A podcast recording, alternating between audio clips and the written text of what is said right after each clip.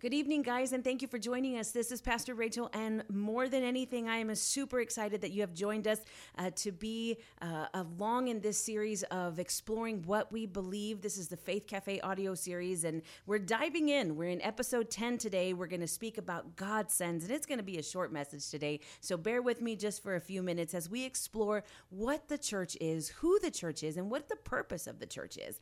And so we're going to just kind of give you a reduced and condensed version of uh, this very, very exciting topic about the church. You know, these days, the church is often, um, at least in public spaces, the church is associated with perhaps a, a certain political view. The church is associated with uh, maybe some scandalous things. And in these last few days, we have seen um, mega churches being just um, exposed in some ways, in other ways, being um, just targeted with a, a lot of negativity. And, and the reality is, is we're so much more than just the scandals. We are so much more than um, the abuse. We are so much more than just a political view. We are the church of Christ. We are God's chosen people. We are the church. Me, physically, in my being, in my person, I am the church. I am one member of this big, uh, uh, just community of believers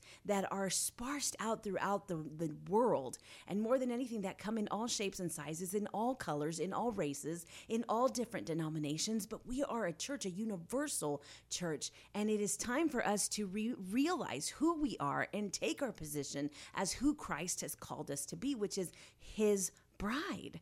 And so, more than anything, we have to uh, move past our preconceived ideas of what the church is, of who the church is, and just begin to uh, dig deep and to the roots of who the church really is. And in these last few days, especially this last year and a half that we have experienced such a shaking up in the in the spiritual sense and such a shaking up in the world due to the pandemic, we really were able to uh, bring into focus what the church really is. That it is more than just four walls. That it is more than just a church, a, a building, and a steeple and a cross. It is so much more than that. The church is the body of Christ. The church is the bride of Christ. The church is God's chosen people to carry out the purpose that God has designed for each and every one of us who have come into the faith and who have come to believe that He came and died for us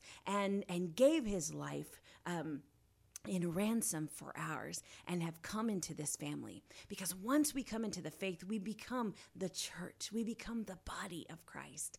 And so it's so important that we get to know that today. And more than anything, that we begin to exercise and walk in that truth of knowing who we are as the church. We are so much more, so much more than a political party. We are so much more than our political beliefs. We are so much more than the abuse and the scandal and all of the things that have that have just risen up uh, out of the church. That that you know things that have come up. We are so much more than that in this day and age, we see, right, um, so many different uh, big mega organizations and mega churches and, and the fall of many pastors, many preachers, many leaders. And, and that's what sticks out in people's mind when you think of the church. You think about all this abuse, you think about the scandals, you think about the public sins uh, of, of um, or the public exposure of private sins. You think of so many of these things, and, and that identifies the church in the, in the eyes of many people. But that is so not who we are. And so it's important for us to explore and to know in our heart of hearts who we are as the church. And once we get to know that and we identify and know our true identity and we identify what role we play in the church as a universal, you know, body of Christ as as the bride of Christ, then we begin to walk in our identity and we begin to make the difference that we were called to make. We begin to be the salt of the earth and the light of the world. We begin to reflect Jesus in such a way that is powerful and impactful, and we begin to make a difference in our homes, in our communities, in our towns, in our cities, in our world, in our circles of influence. We begin to make a difference, a tremendous difference. And that's who the, the church was called to be. But how can we get there if we don't know who we are? And so it's so important that we return back to a knowing, to an to, to, to just a certainty of our identity and who we are in Jesus Christ and who we are as the church, the universal church, the capital C church. And so that's what we're going to explore today. First Peter chapter 2 verse 9 and 10 says you are a chosen people, a royal priesthood, a holy nation, God's special possession that you may declare the praises of him who called you out of darkness into his wonderful light. Once you were not a people, but now you are the people of God. Once you had not received mercy, but now you have received mercy. Now this is who you are. And so Peter was telling, you know, this church, these new these new believers, these people uh, that he was preaching and teaching that he was telling them you are a chosen people. You have a special calling on your life. You have a special election on your life. And that is something um, just wonderful because when we think about being chosen, you know, I was a person that was never very athletic, just never. I just didn't have the hand eye coordination that perhaps, you know, would have been reminiscent of a person that was really good athletically. And so I was I was always chosen last. And so when I think about being chosen, I think, well, you know, I really wasn't chosen for any dodgeball teams or I wasn't chosen for any volleyball teams. I remember the one and, and only year that I played volleyball in middle school and you know, I was excited to make the team, but I made the C team. So we played sometimes and sometimes we didn't. But I was just so excited to be part of something. And so it wasn't about winning or losing for me. It was about really honestly just being chosen. And if that is what I appreciated as a child in the physical and the natural, how much more now as a as a woman of God am I so excited to see, you know what? I am so excited to know that I am chosen of God. That before even the foundation of the world, I was predestined to be his that he formulated me, that he chose me, that he specifically eh, made me the way that I am so that I could fulfill the purpose that he has for me. And so this is beyond just a, well, there's nobody else to pick, I choose you. This was something that was intentional.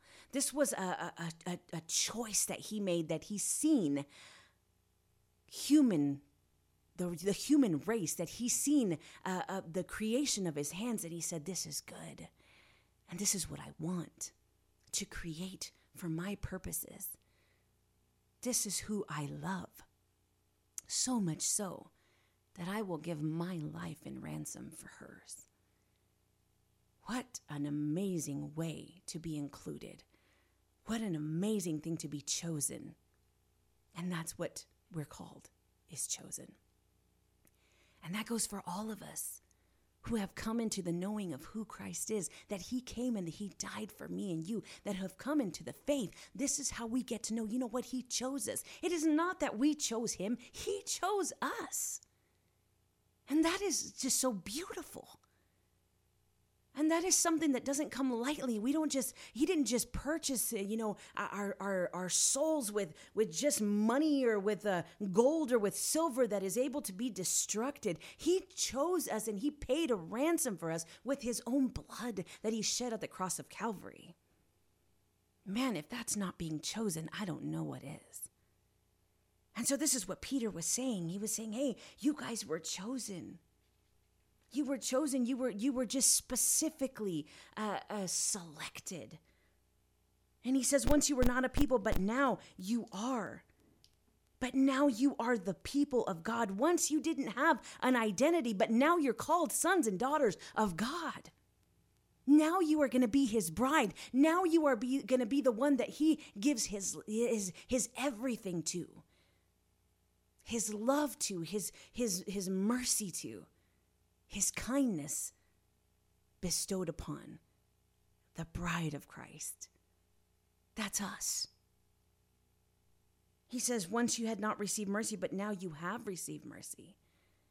Once you didn't get, uh, you weren't elected, you weren't selected, once you weren't chosen, but now, man, He has raised you up into a place of just pure love and kindness and unfailing mercy. That's amazing. So as we go on, the, the word of God says, um, you know, we we'll, we can go on to 1 Corinthians chapter 1, verse 26 to 31. Now, I'm just going to read you a little bit of what our, our message says today. It says the Hebrew Bible is chock full of promises that God will set apart a people for himself, a people belonging to him. In the chapters we read, reread in Hosea, you will remember that God promised that even though the people would continually turn away, God himself would bring them back and make them his own. And that's what we see in First peter chapter 2 verse 2 and verse 9 and 10 that we are god's chosen people that it explains that this promise has been made made real in the church today that we are chosen people that god's special that we are god's special possession. We are his very own. He is called ours and we are called his. And then we look at the scripture describing the church and I'm going to go real quick through this, okay? So I want you to know that we are, first of all, how does the scripture describe the church? Number one, it describes it as the bride of Christ. That you can see in Ephesians chapter 5. It also describes the church as members of a family. That's what Ephesians chapter 2 verse 19 says. And then also it says we are led by Jesus. He is our guide. Hebrews chapter 2. And fourthly, he is uh, the, the, the, the scripture describes the church as his people, his chosen ones. 1 Peter chapter 2 verse 9. I want you to take away today that the church, the church in what in what in, in what is more than just the four walls. The church that transcends time and that transcends location. The capital C church, the church of God, chosen by God the church transcends time and location. So the church is God's people who have lived throughout time and all over the globe red, yellow, black, and white.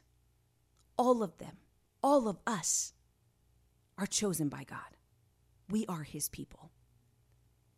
Chosen by God to be a blessing to many, to shine his light through us, so that others may come to know him as we have come to know him. That is what the church is. It's called to be a blessing to many, many people. We are chosen so that God's love might be known through us, through our lives, through the way that we carry ourselves, through the way that we live. And you know what? We're not chosen because we're the best candidates for the job. We are far from the best candidates for the job. I am far from the best candidate for this job. But the reality is, Christians aren't perfect, just like the bumper sticker says. It says we are not perfect, we're just forgiven. And if we look in 2 Corinthians chapter 4 verse 7 it says we have this treasure in jars of clay to show that this all surpassing power is from God and not from us. This amazing treasure encapsulated in a jar of clay to show that his power is what shines through us. We're fickle. We're finite. We're going to finish. But what is in us? Jesus, who has come to take residence in our heart, is in there as the treasure that shines forth, is the treasure that illuminates all of who we are and that spills over out from us onto the world, and that they are able to see through the testimony of what Christ has done in us, His light. That's who we are chosen by God not because we're perfect, but because He has elected to love us. He has chosen to love us with an unconditional love. And when we receive that, we can become a blessing to many others because we receive the light of Christ, and that comes to dwell inside us. And so we were elected by Him, not we were elected by God. We weren't an elite few. The Bible says, For God so loved the world that he gave his only begotten Son, that whosoever believeth in him shall not perish, but have everlasting life. For God so loved the world, humans, no matter what stature, no matter what size, no matter what color. We are his creation. We are the work of his hands. And he looked at us and he said, We were very good. So much he loved us that he gave his life for us so that we could have a reconciled relationship with God. so that we could walk with him, so that we could talk with him, so that he could make his light shine through us and his name known through us. My friends, honestly, we have to understand that when God chooses, He chooses some in order to bless many. He has chosen us, and when you receive that, He wants you to be not only uh, saved from the damnation of hell and from an eternity of suffering, but He saved us so that we could also be a light to next and future generations.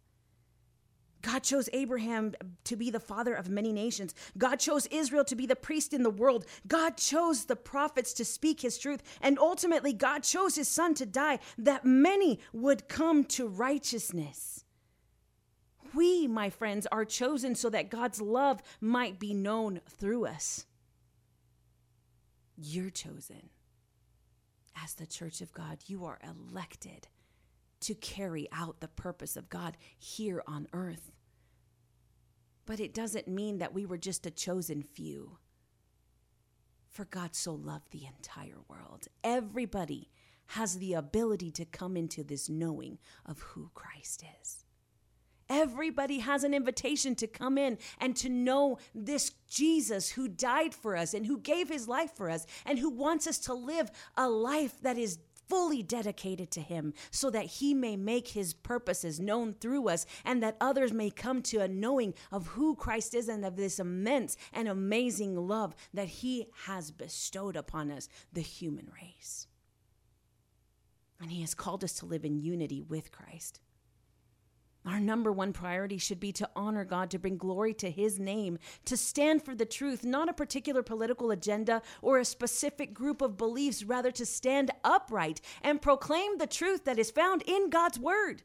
That is what we were called to do. That is why we were chosen to save us from an eternal damnation, but also to carry out His purposes here on earth to stand upright and to proclaim the name of Jesus Christ, the truth that is the only way to the Father. And we find all of that in relationship with Christ.